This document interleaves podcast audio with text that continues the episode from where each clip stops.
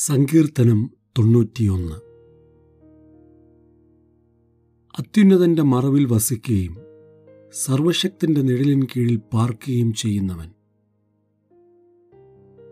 യഹോവയെക്കുറിച്ച് അവൻ എന്റെ സങ്കേതവും കോട്ടയും.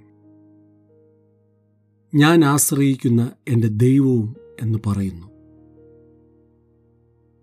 അവൻ നിന്നെ വേട്ടക്കാരന്റെ കണിയിൽ നിന്നും നാശകരമായ മഹാമാരിയിൽ നിന്നും വിടുവിക്കും.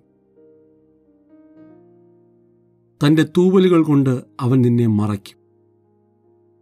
അവന്റെ ചെറുകിൻ കീഴിൽ നീ ശരണം പ്രാപിക്കും. അവന്റെ വിശ്വസ്തത നിനക്ക് പരിചയം പലകയുമാകുന്നു.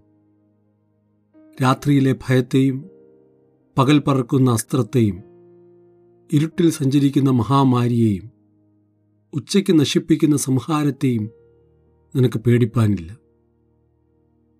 നിന്റെ വശത്ത് ആയിരം പേരും നിന്റെ വലതുവശത്ത് പതിനായിരം പേരും വീഴും. എങ്കിലും അത് നിന്നോട് അടുത്തു വരികയില്ല.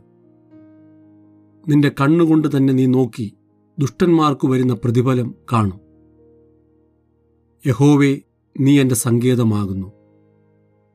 നീ അത്യുന്നതനെ നിന്റെ വാസസ്ഥലമാക്കിയിരിക്കുന്നു. ഒരു അനർത്ഥവും നിനക്ക് ഭവിക്കുകയില്ല ഒരു ബാധയും നിന്റെ കൂടാരത്തിനടുക്കുകയില്ല നിന്റെ എല്ലാ വഴികളിലും നിന്നെ കാക്കേണ്ടതിന് അവൻ നിന്നെക്കുറിച്ച് തന്റെ ദൂതന്മാരോട് കൽപ്പിക്കും. നിന്റെ കാൽ കല്ലിൽ തട്ടിപ്പോകാതിരിക്കേണ്ടതിന് അവർ നിന്നെ കൈകളിൽ വഹിച്ചുകൊള്ളും. സിംഹത്തിന്മേലും അണലിമേലും നീ ചവിട്ടും. ബാലസിംഹത്തെയും പെരുമ്പാമ്പിനെയും നീ മെതിച്ചു കളയും അവൻ എന്നോട് പറ്റിയിരിക്കിയാൽ ഞാൻ അവനെ വിടുവിക്കും. അവൻ എന്റെ നാമത്തെ അറിയുകയാൽ ഞാൻ അവനെ ഉയർത്തും.